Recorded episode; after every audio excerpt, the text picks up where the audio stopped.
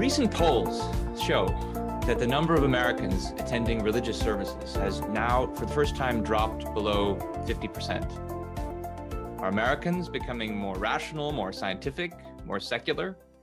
Uh, or are they simply substituting one set of dogmas for another, uh, such as the dogma of identity politics? More and more commentators have noted that nominally secular Americans are exhibiting a strange sort of religiosity in their devotion to different political creeds. How are we to understand what's going on? Well, welcome to New Ideal Live, the podcast of the Ayn Rand Institute. My name is Ben Bayer. I'm a fellow at ARI. Today, we're going to be discussing this topic what to expect from an America without God. Joining me today is ARI Senior Fellow Elan Journo. Hi, Elan. Hey, Ben. So, Elan, um, but to get us into this discussion, maybe it's a good idea to take a look at what this, uh, some of these latest polls are actually telling us about the decline in traditional religiosity. What can you tell us? Sure. So, uh, looking at this issue, there are a number of ways people are measuring this. So, there's a Gallup poll from March of this year, and it found that I think it was 47% of Americans said they belonged to a church or a synagogue or a mosque. And that figure, 47%, is down from uh, 50% two years ago. And get this, 70% from 1999. So that's not that far back, right? It's what, 20 plus 22 years or so. And the decline, now think of this as membership in a church or institution of, of worship or something like that. So now this is uh, it doesn't tell you that much. It's really a proxy, right? So it's interesting to kind of get into the phenomenon.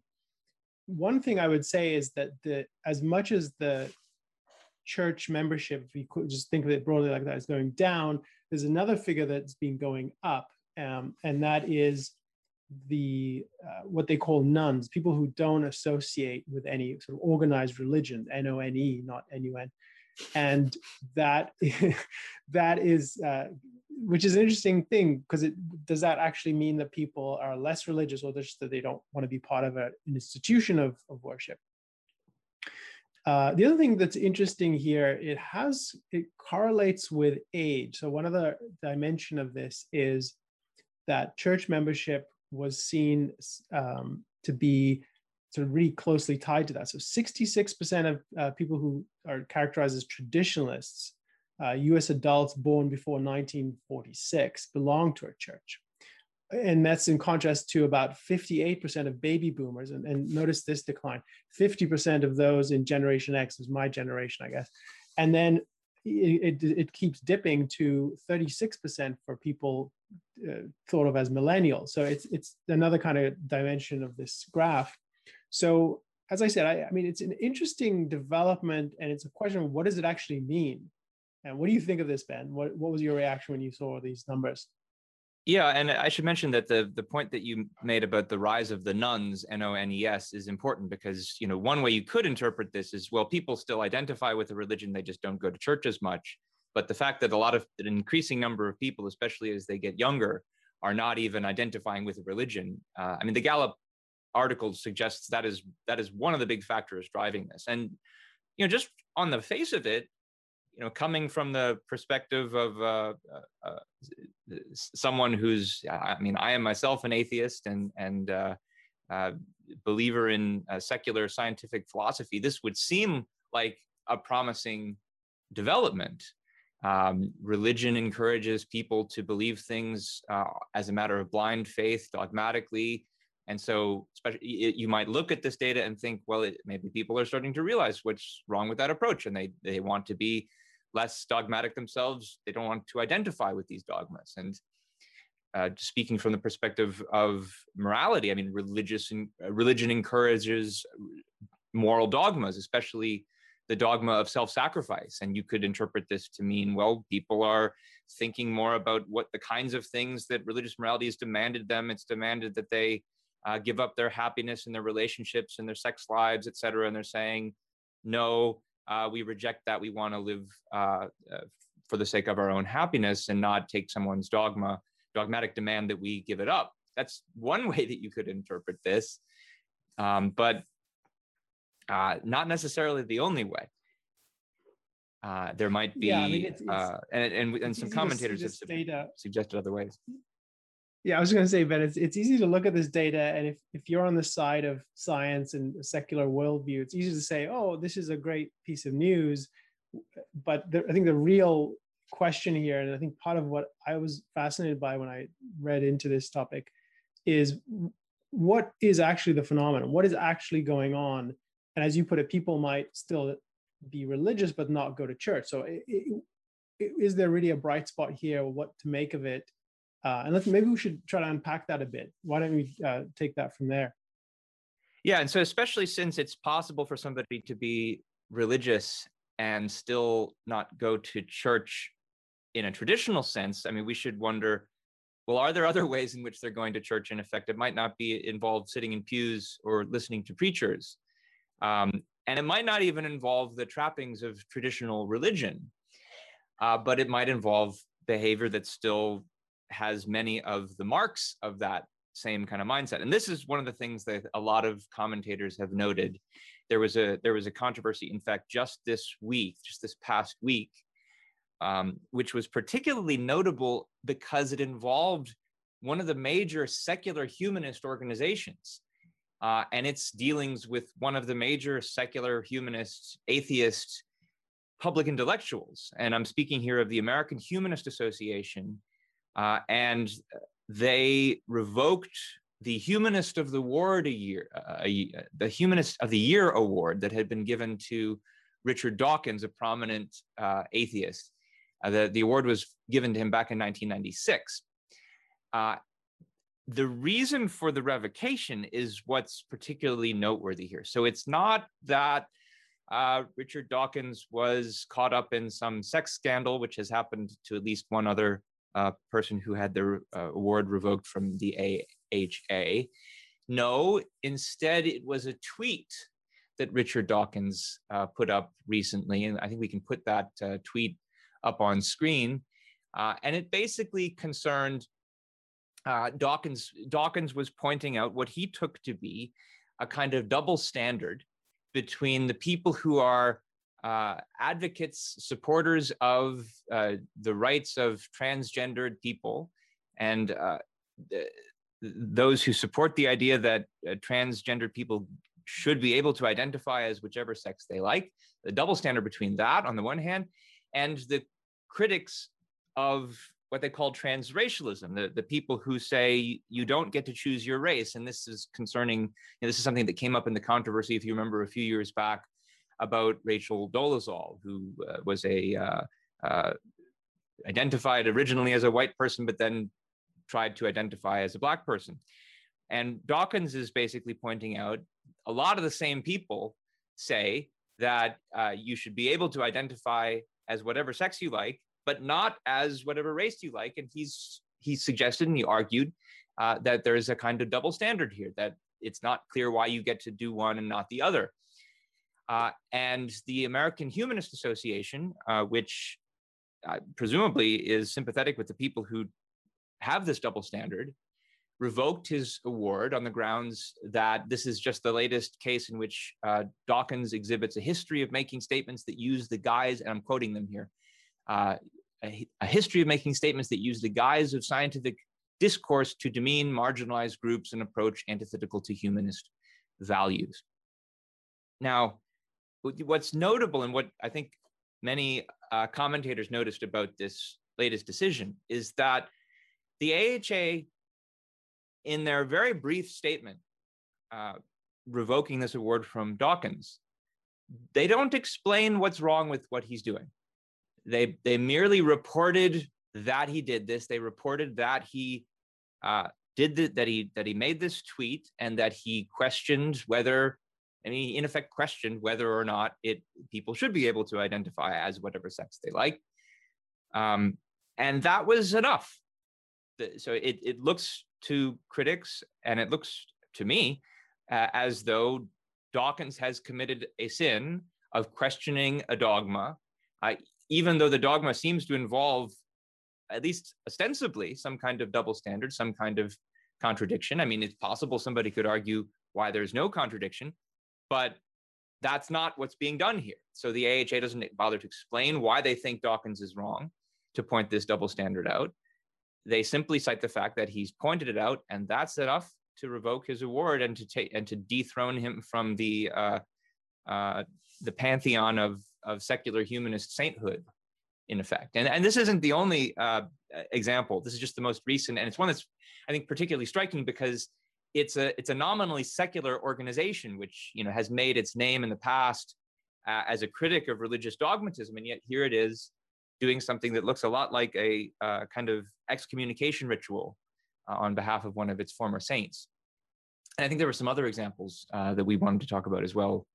Uh, you had a few, Elan Well, I, just to add to what you're saying about what happened to Richard Dawkins, what I understand about the American Humanist Association is that they regard themselves as being guided by reason explicitly, not as an accident or as an implicit point, as an explicit factor in their thinking and their decision making, the values they want to put forward. And I think if I were in Dawkins' position, I would be gold at this because here's a scientist, whatever you think of his statement on Twitter, even if you agree or disagree with it, he's being treated in a way that you would expect that, that would be unsurprising if it came from a religious authority. It would be very, and it is shocking coming from an organization that puts itself out there as a as a voice championing the idea of reason and, and that elevates people like him who are scientists and some of the other winners of this award are also scientists and intellectuals who explicitly engage and support sort of the enlightenment kind of values so and i think there's really way to emphasize so you characterize it as an excommunication practice. That's really what it looks like. And i think the the um, so this ties in with what we're, we raised earlier. So there are this looks like a religious phenomenon this case with dawkins. And yet and this is in the context of declining church membership and yet so here's a here's a way in which there seems to be religion still going on or religious behavior and yet and, particularly with an organization that claims to be non-religious and it is a counterpoint to religion so i think this is a really uh, uh, helpful illustration of the fact that church membership is a proxy for something. It, it doesn't really tell you what people are thinking. And here's a group of people who say they're not religious and this is where they're going. I think it's useful to bring up here the observations. You mentioned a lot of intellectuals have observed this kind of thing. That there's one in particular that I've been following, John McWhorter, whose work I've I've read quite a bit of, and I admire some of it uh, a lot. He is a linguist and a, a scholar. I think he's based at Columbia, one of the things he's been working on lately is a project that he's released in, in uh, serial form on his website. It's basically a book that analyzes the what's commonly called the woke phenomenon.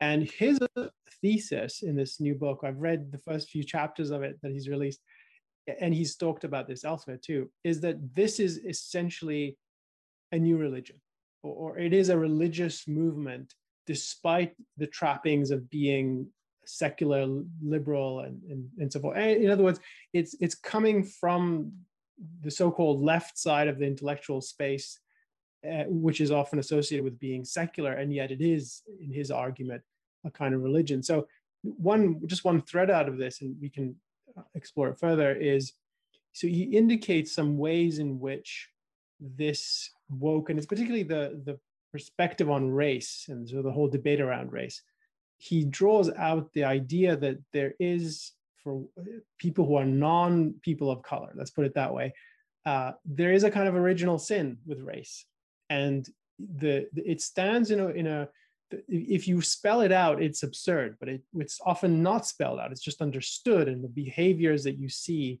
from the woke uh, enforcers in effect or the inquisitors that are often going on it's not spelled out, but this is actually what it would look like. And when you, so it's really helpful to put it into words. So here's an example. Uh, and I think he, I forget where his source for this is, but it, it, it's really capturing something important. So if you say that you're not a racist on this view, it actually turns out you are, you must be. Uh, if you try to understand the experiences of minorities, that's an important thing for you to be doing but you mustn't appropriate, and this is a, a, term that's very loaded, right? I'm putting it in quotes. You mustn't appropriate the cultures of other people or the groups. So engage, but don't engage. You, you, can, you can deny being a racist. That's just proof that you are. Uh, just give one more example, if if minorities uh, leave a neighborhood, that is gentrification. That's a bad thing. Um, and you know, if the neighborhood improves and they can't, so there's all kinds of weird things about that. And this ties in with the idea of elevating race to a, a really prominent place in people's thinking. So the violation of any one of these positions, or you might call them dogmas or pieties, I'm not sure how you would map this on, but to violate them is to risk being excommunicated in effect. You are no longer a re- reputable person. This is part of what we've we've talked about this previously, Ben, under the, the heading of not a useful term, but it's the common one. It's cancel culture, right? I put that in air quotes. This is part of what is the is the engine or the the the, motive force behind it. You have said this. You must be racist. You cannot be a person that anyone engages with. You're gone uh, and this is constantly happening. So part of what McWhorter's analysis, which I find really intriguing, is this mapping of the woke phenomenon in detail as this is a kind of religion and we have to understand it this way. Um, so I, I just yeah. to, to say it back to you. Yeah and you know we could we could go on here like we there's there's i think more examples we could give from mcwhorter about the woke phenomenon but outside of that even there's um, you and keith has just had a episode of this podcast last week where we were discussing much the same issue except with regard to environmental alarmism we talked about how people like steven pinker and and uh, Michael Shellenberger have, have written books noting that there's a kind of parallel form of religious fervor connected with environmentalism. So uh, the this this movement is always predicting uh, one or another apocalypse.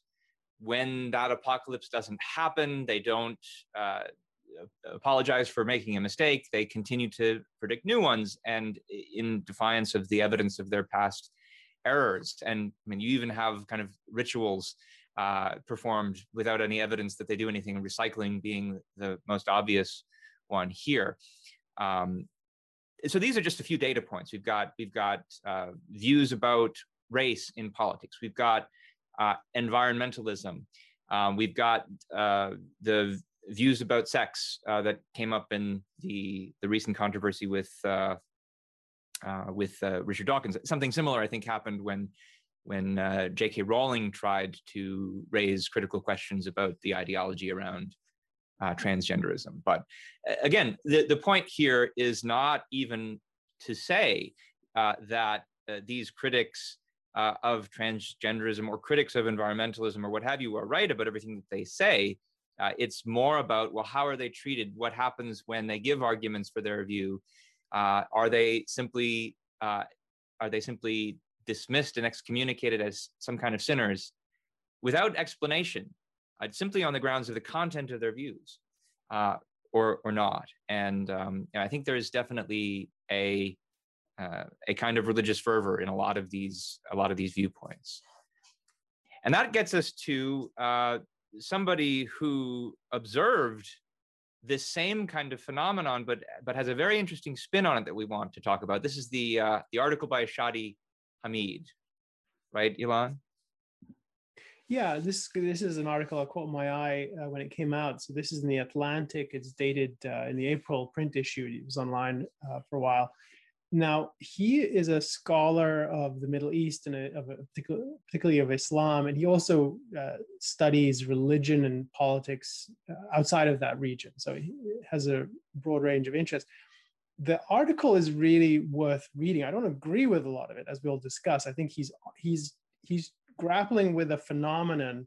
He's trying to identify something. I think he's got some things right about what's going on, but I don't think the, the, the explanation is, is really sufficient or helpful in thinking about it. So one of the things he points to is that if people who are on this secular uh, orientation were eh, thinking that the decline in church membership, the data points that we talked about at the beginning of the conversation, if they see that as a hopeful sign that people, and particularly politics, are going to be more rational, then they're mistaken because look at the sorts of things we're living through. So we we've just been talking about some examples with Dawkins and others, and this whole woke atmosphere that is driving some of this.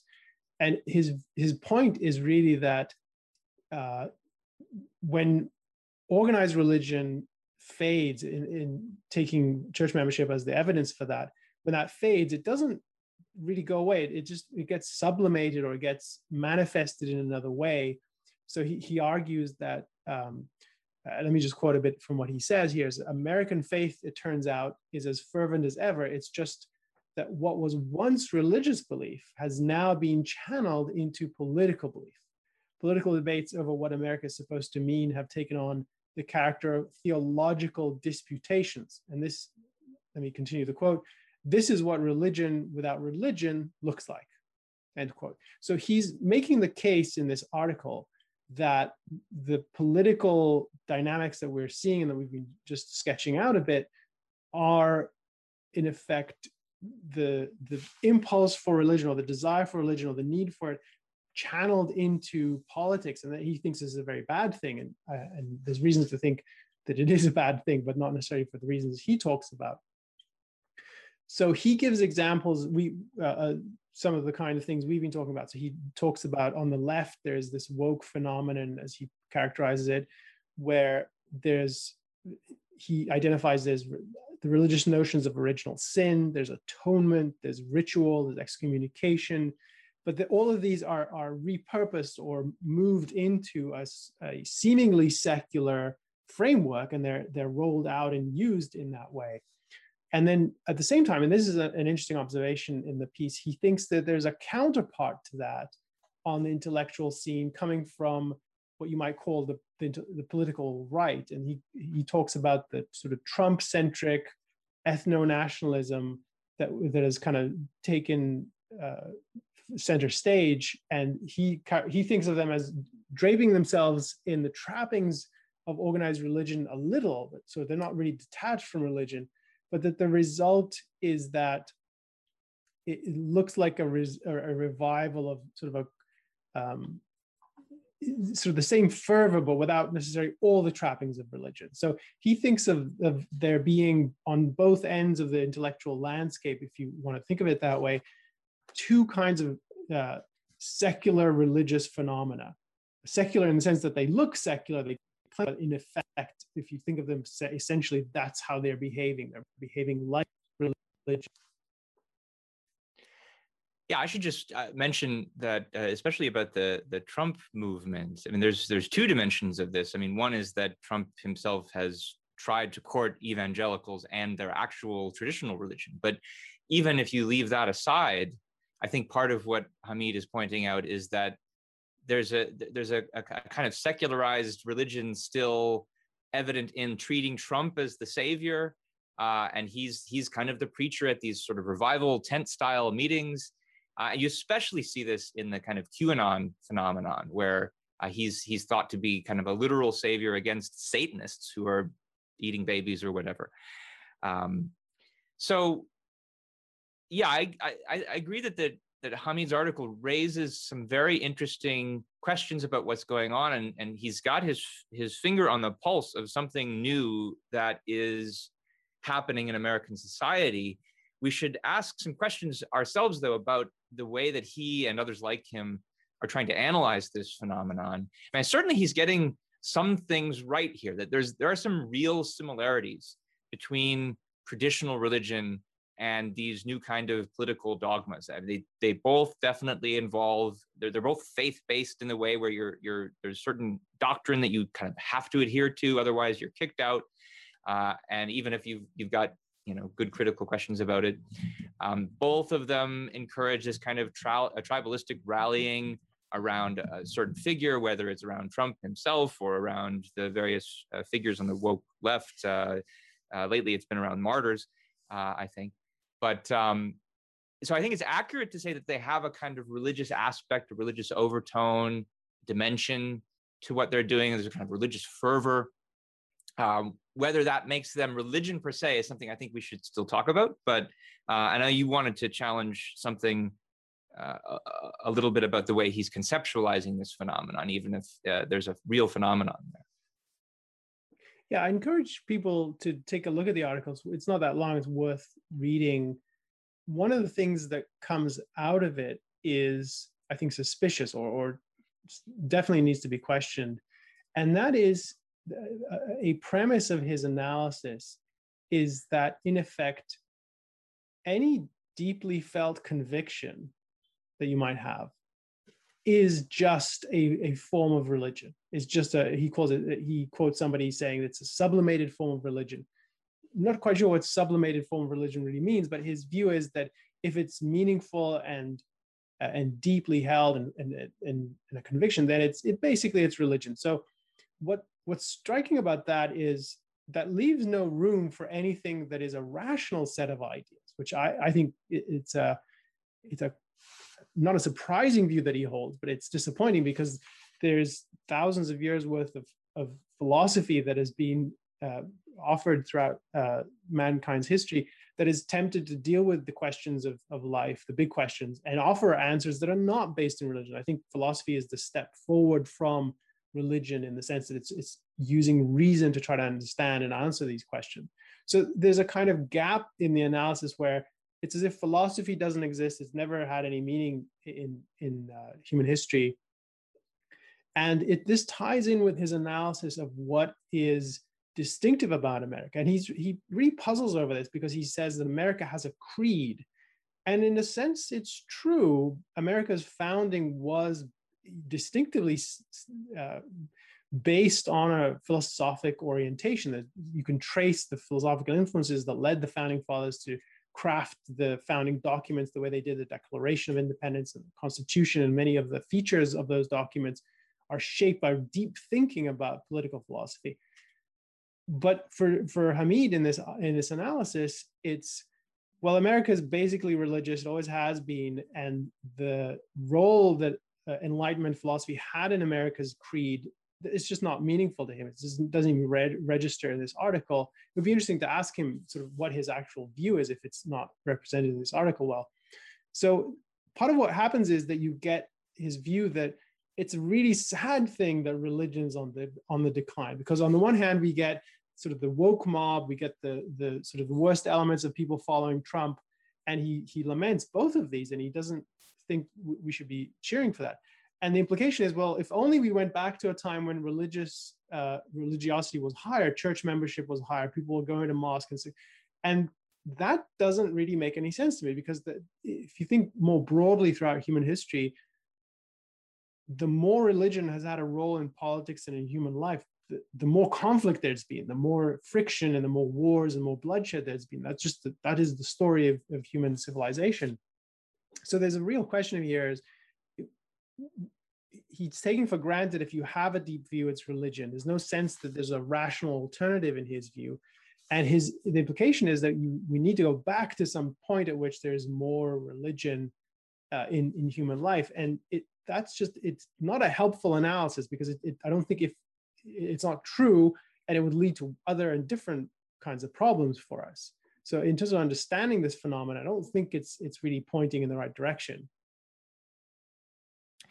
Yeah, I, I mentioned before that I think there, there is a real point to the comparison that he's making to saying that there is this religious dimension of these political dogmas. Uh, but in acknowledging that, I think it's still important to ask the question okay, are they literally religions? And when when people say that they are literally religions, uh, I'm a little skeptical and I'm, I want to be critical of that because I know that and I don't know if this is true of Hamid himself, but there are, I think, religious conservatives who will often point to uh, political phenomena they see on the left, whether it's whether it's uh, multiculturalism or or environmentalism, and they'll say these are new religions.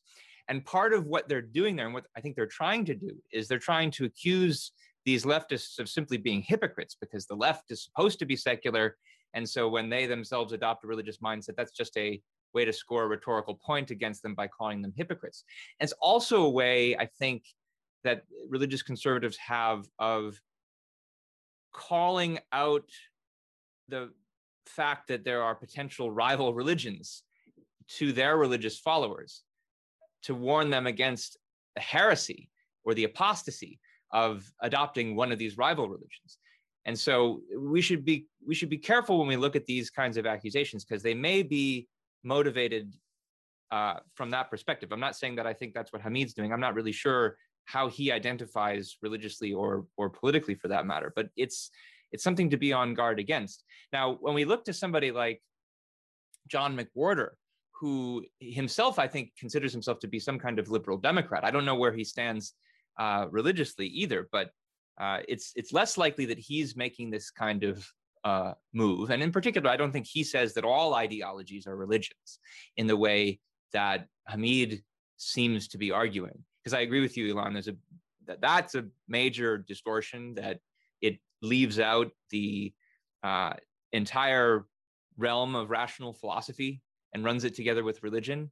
And to the extent that he can't see the difference, he's, I think, buying into the same problem that he's criticizing um, the idea that there couldn't be arguments given for these kinds of positions.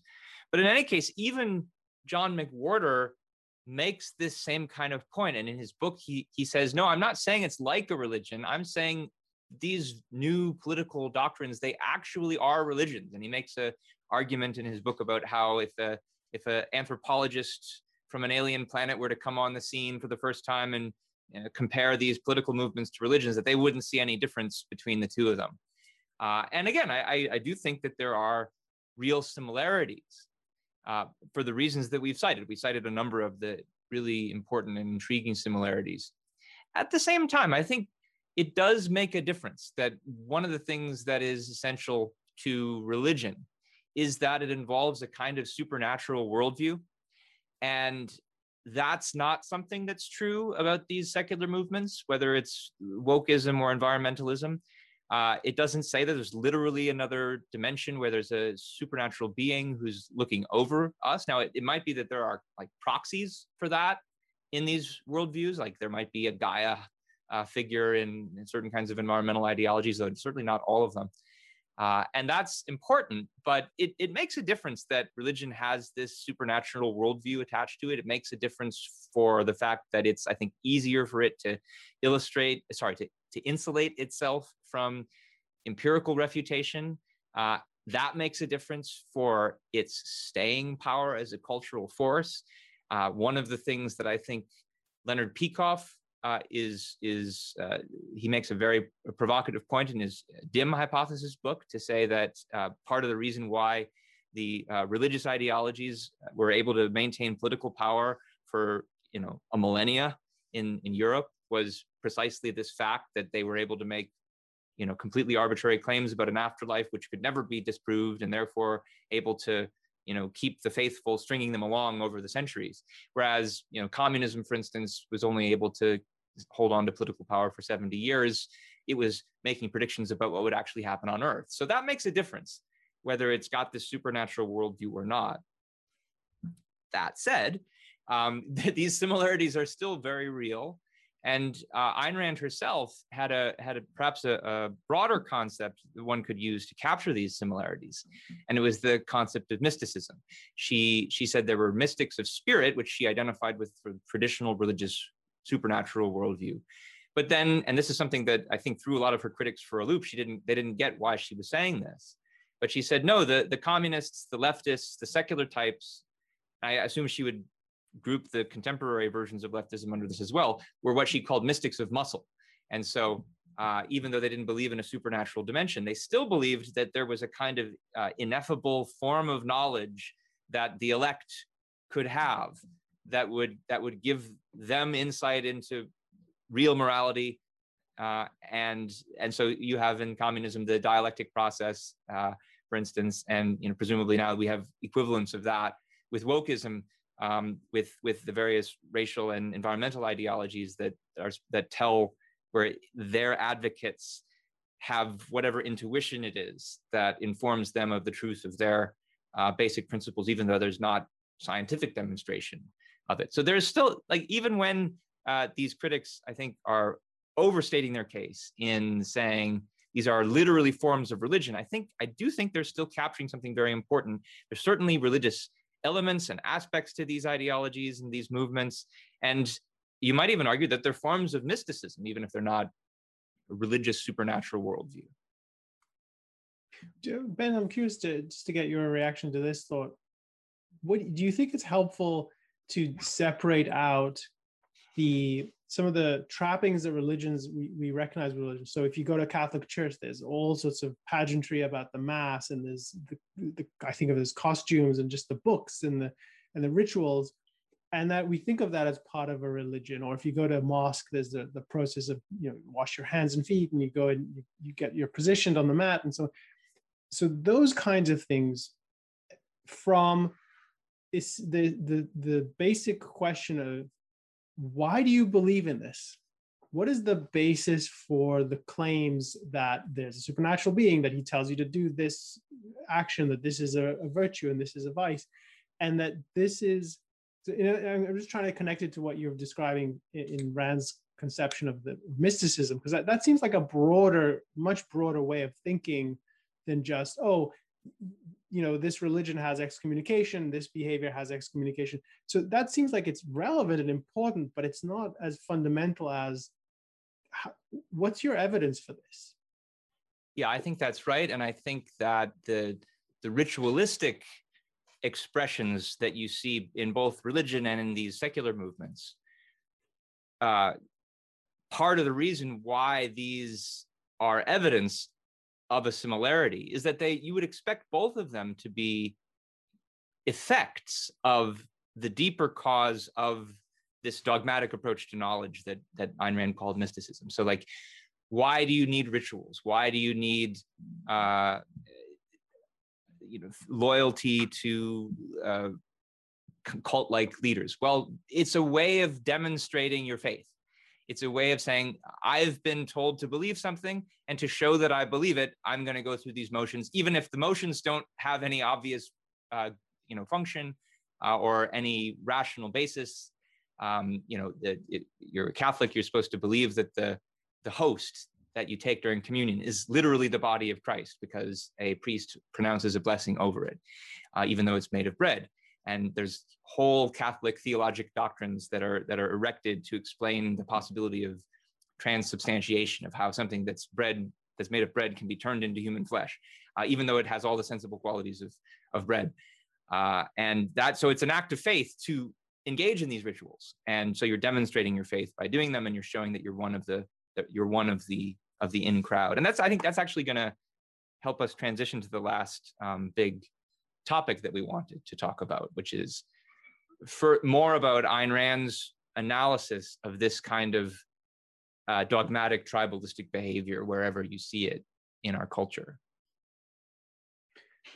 Yeah, I think that's a useful issue to raise uh, because Ayn Rand's analysis of tribalism is is deep and it's distinctive. I think it really stands out, and the reason I think it's it's helpful in thinking about the phenomenon we're talking about. And the, and the phenomenon is people who are behaving in religious ways, not necessarily following religion, and not sort of associating with a necessarily uh, an institutionalized religion, but just behaving in ways that are um, dogmatic and non-rational, and in in I think in both cases group oriented, and that's that's a feature that Hamid and McWhorter. I think I haven't read all of McWhorter's uh, serial yet, but I don't think they really uh, see that as significant. I think it is because it has to do with uh, a big part of what is motivating people.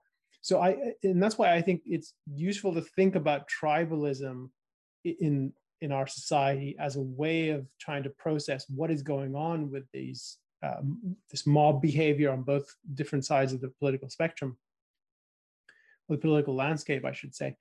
And Rand's analysis of tribalism, we're just going to give a sketch here. There's, there's a lot to say about it. I've written about it, and, and obviously you should read hers, uh, her uh, perspective first and, and read chew on it. But the, the basic observation is that contrary to what people think, tribalism, the, the desire to be part of a group and to lose oneself in a group, is not built in. It's not innate. It's not, you're not programmed to be a tribal member, as some even scientists today think is the case it's actually rooted in a fact of human nature, which is you have a choice, and either you activate your mind and, and guide your life according to your judgment, or you you default to a passive state. You don't really take those steps. And if you're in that passive state, if you if you make that default, then there's sort of a sequence of uh, steps that will lead you to, to still need direction, even if you're not the one originating the direction. And you you need sort of philosophic framework. That's the positive to put it to put it that way. And when you lack that, you look for it somewhere. And where a lot of people go is to a group, a tribal group, because it gives you uh, it gives you sort of a ready-made solu- solution to this problem, which is what am I going to do with myself? What, what is right? What is wrong? What should I? How do I navigate this world? And the the the group gives you an identity. It gives you a pseudo sense of self worth because now I'm part of this group and it has all these things that are uh, sources of prestige or value or uh, uh, kind of helps to clarify who you are.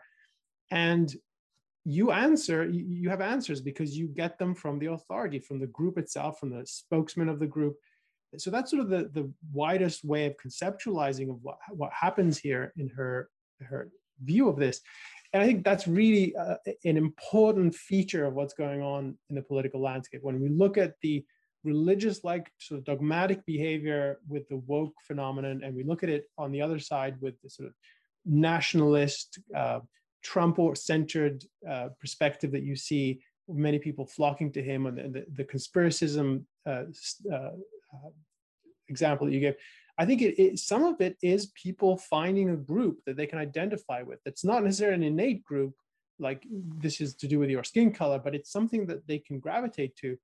And the, this is the key point. This is how it ties in with that observation you raised regarding mysticism the way the conclusions or the, the guidance of the group operates in your mind, it's not, oh, yeah, I'm convinced this is the right thing to do. I'm convinced this is the truth. It's, I've been told and I'm going to believe. And once it's held that way, it, really just functions like a religious dogma. I mean, maybe religious dogma is redundant, but it's it, it really functions as its non-rational conclusions. And then uh, just a further point before we I hand this back to you, Ben. The part of what's fascinating about the way these sorts of ideas work on people. So if people accept a dogma, uh, for example, all white people are racist. That's one of the dogmas we hear from the woke people. I think it's it's false. It's clearly false. It's just not, remotely true. But the, if you accept that just on someone's say so, on the authority of a group that you think, oh, I, I'm just going to take what they tell me because you're subservient to them, you've, you've assimilated to this tribe, you haven't accepted it because of evidence. And if someone challenges you, you don't have evidence to, to justify. All you have is, well, I accepted it on authority. Why don't you? You should do the same thing. There, there's no argument that you can give because you didn't accept it on any argument. There's no, now there could be an argument for it, but that's not really how it stands in your mind. And that's really helpful for thinking about the dynamic of the way some of the members of these these groups behave. So, uh, you know, there's there's a, a a video that went viral. I believe it was from a school board meeting somewhere, maybe in New York City or one of the boroughs. Uh, I forget which one it was, where a parent or was challenged on a claim that was it, it sort of comes out of the woke catechism. It comes out of the woke dogmas, and someone challenged her with, "Well, help me understand why this is the case." And her response was, "You have to read this book. If you haven't read this book by, I think it was the, the Kendi book. I forget Ibram Kendi, or maybe it was the DiAngelo book. These these best-selling books that are really pushing this particular view of race that are central to this moment. And her attitude was, well, if you haven't read the good book, I can't speak to you. It's it's for you to, re- and it's not that I can recreate the arguments I was convinced by, and then you can be convinced by those arguments. Just this is the authority.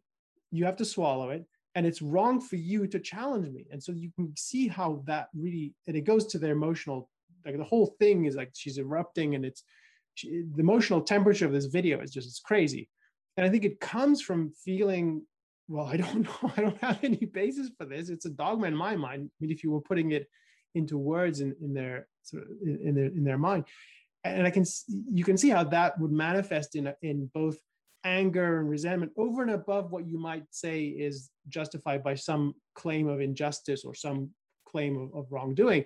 I think you can put those aside. It's more, I think, often driven by this feeling of being cornered. I don't know how to answer this. There is no rational answer. I'm just going to emote and, and spew anger.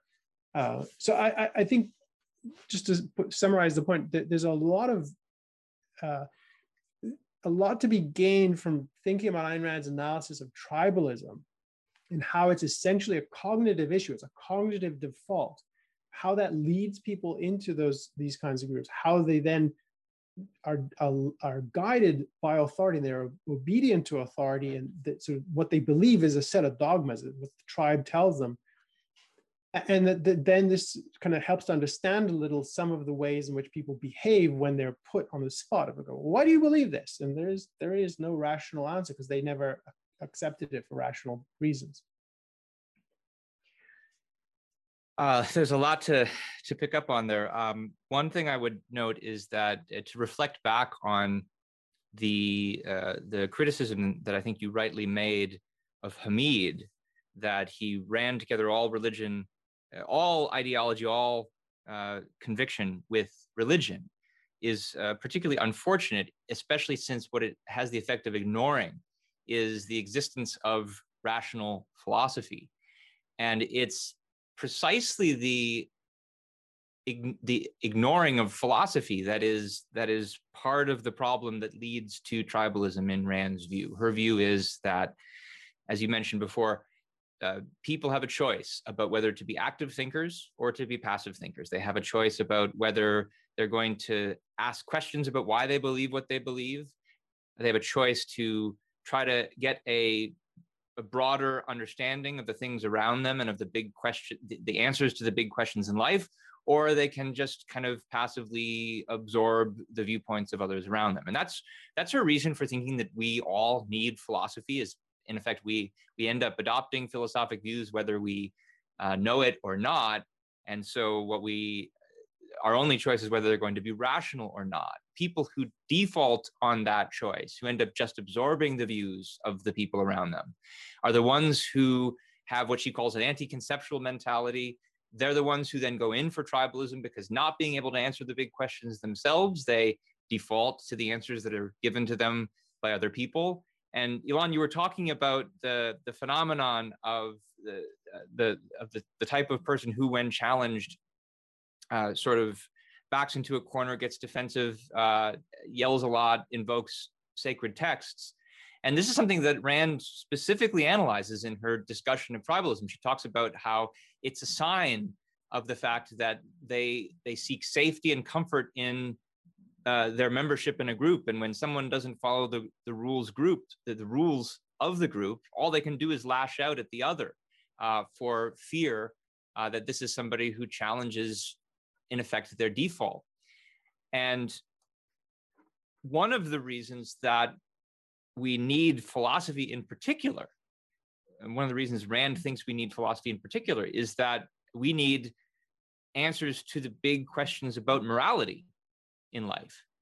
And we'll either answer those for ourselves, we'll either be able to come up with principles that we can demonstrate and connect to reality ourselves, or again, we'll end up uh, absorbing them uncritically from the people around us.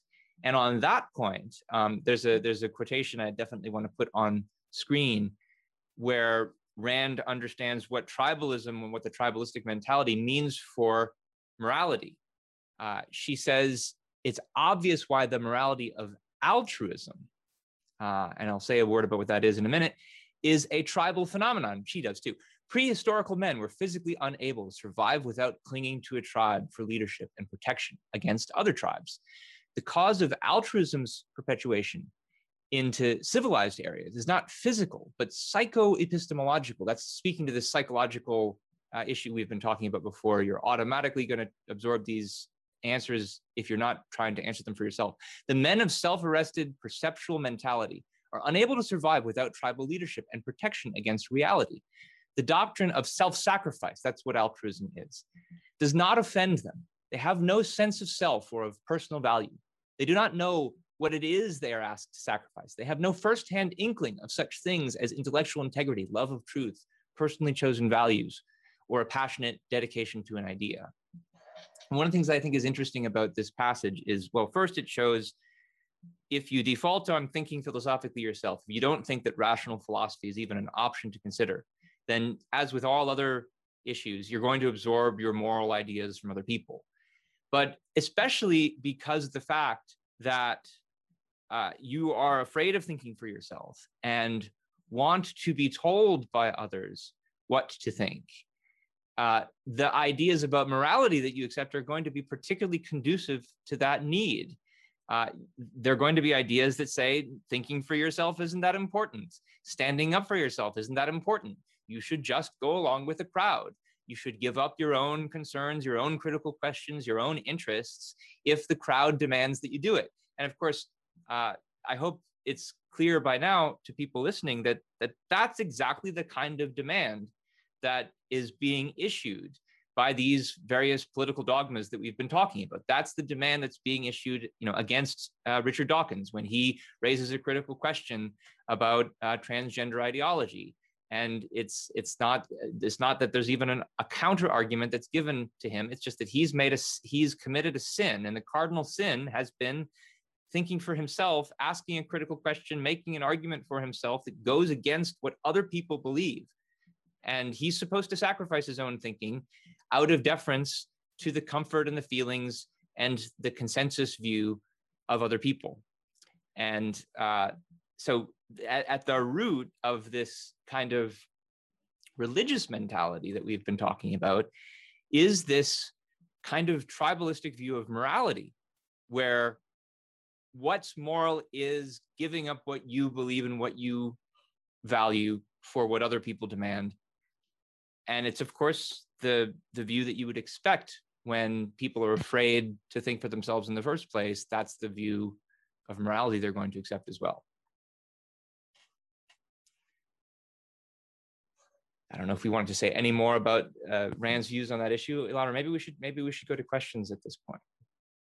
Yeah, we can we can bring in more during the questions. Let's see what people are asking. Uh, thanks all for being here. Thank you for those of you who are on the super chat, and we appreciate your your uh, donations and support for the channel.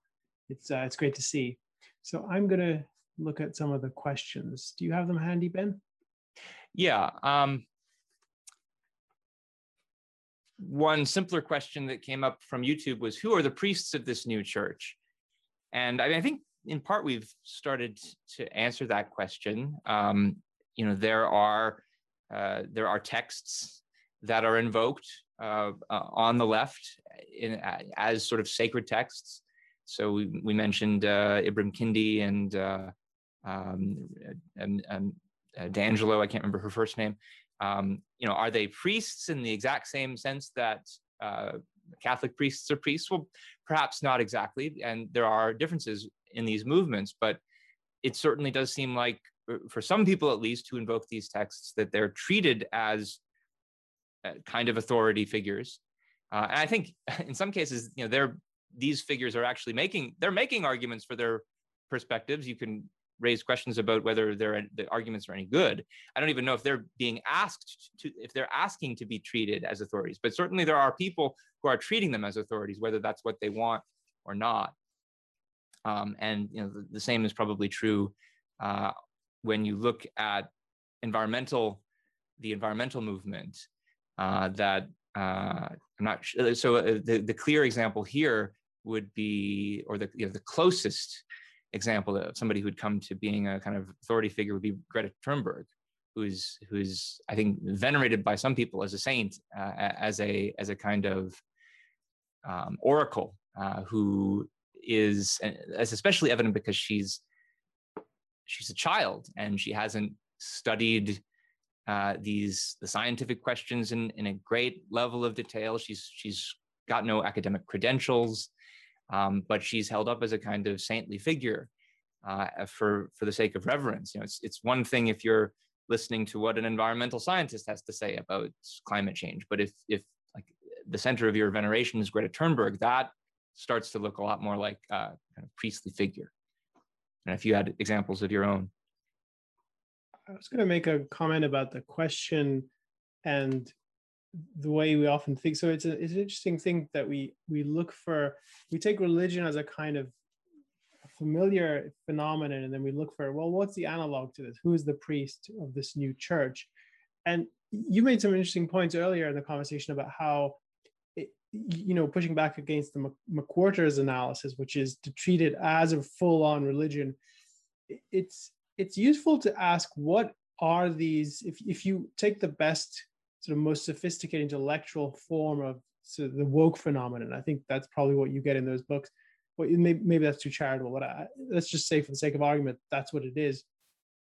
What? How should one think about these? And I, and I think religion is a concrete under a wider uh, issue, which is it's an it's a primitive, I think, groping attempt to try to answer some fundamental questions about life, and the the actual field that should deal with this is philosophy.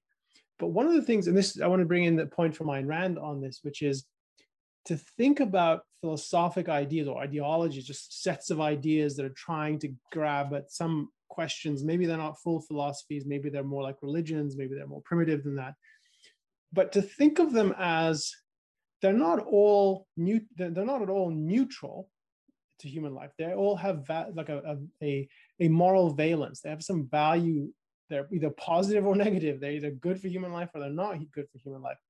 And I just want to provoke people and, and suggest that they go and explore Rand's analysis further, because one of the things she says is that when you're looking at these sorts of things like a new ideology that comes on the scene or a new sort of, uh, intellectual phenomenon like this is to treat it as a philosophic detective she has a fascinating article we'll put a link to this at the end of the, the discussion and one of the points that comes out here and we were talking about this the other day ben and it's that she has a devastating analysis of what she regards as irrational philosophies or irrational ideology. And that is that it, it's, I think it's that they have a certain goal in mind, and the goal is really bad. It's to exert control over human people. And in the philosophy that itself is it is a, a means of rationalization for something. So there's an ulterior dimension to it. There's an ulterior goal.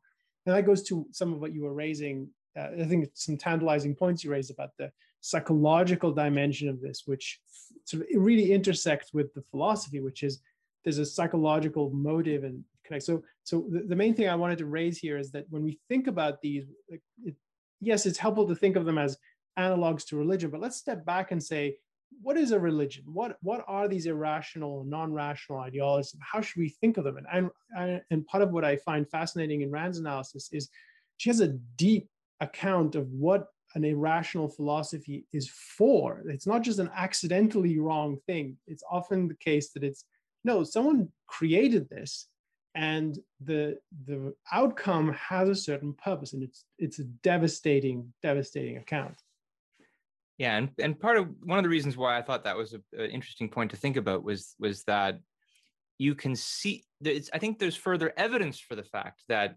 irrational philosophies are systems of rationalization for baser psychological motives.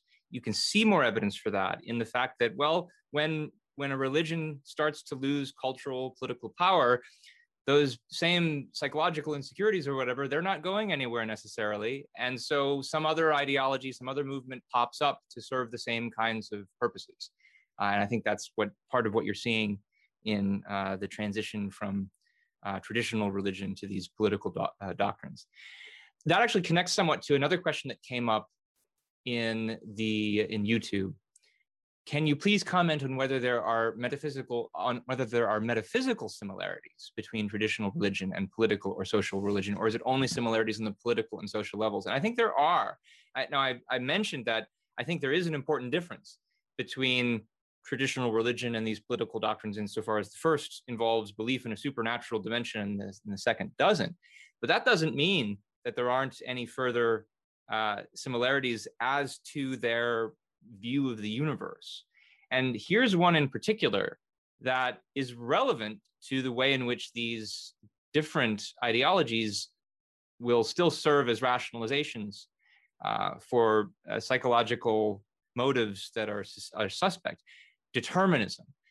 Most of these viewpoints are deterministic. Most of them deny the existence of free will.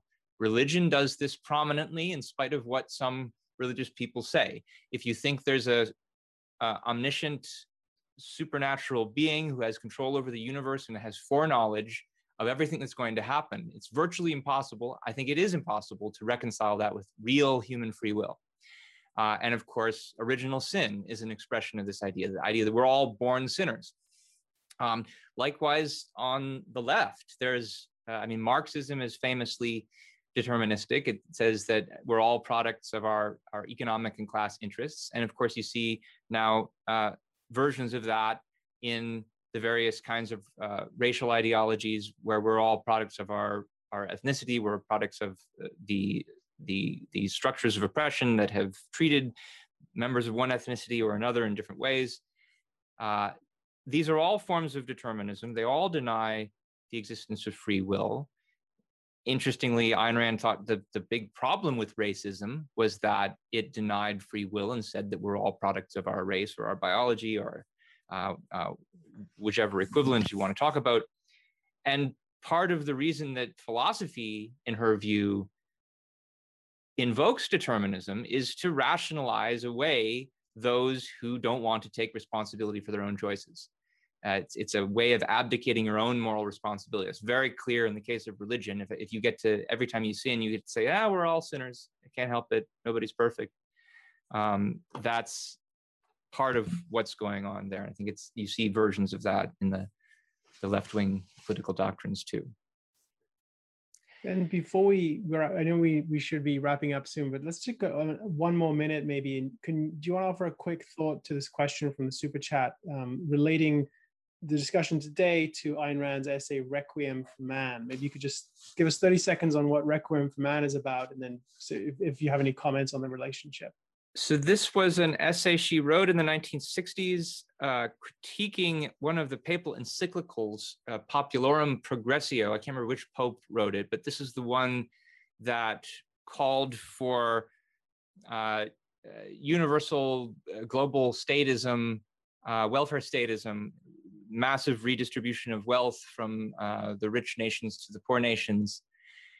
And so I don't remember the essay well enough right now to say more about the specific parallels. I mean, obviously, there's, she would say that uh, this is a clear expression of a religious mentality coming from the religion, uh, from the religious morality of, of altruism, of self sacrifice. Um, but she also has a lot to say in that essay about the psychological motives of the church and what it reveals about them and about their hatred for people of ability and their hatred of rationality that it would demand this kind of sacrifice, which I think that's then a further instance of this point that uh, irrational philosophies or systems of rationalization. You often see that kind of analysis uh, coming from her when she's talking about religion. You see it in Requiem for Man. You also see it in her essay of Living Death, where she analyzes the church's views about contraception and abortion, which she thinks uh, are also rationalizations for deep hatred for human self-esteem. Uh, and uh, there's a there's a lot to explore there, but that'll it'll have to suffice for now, I think.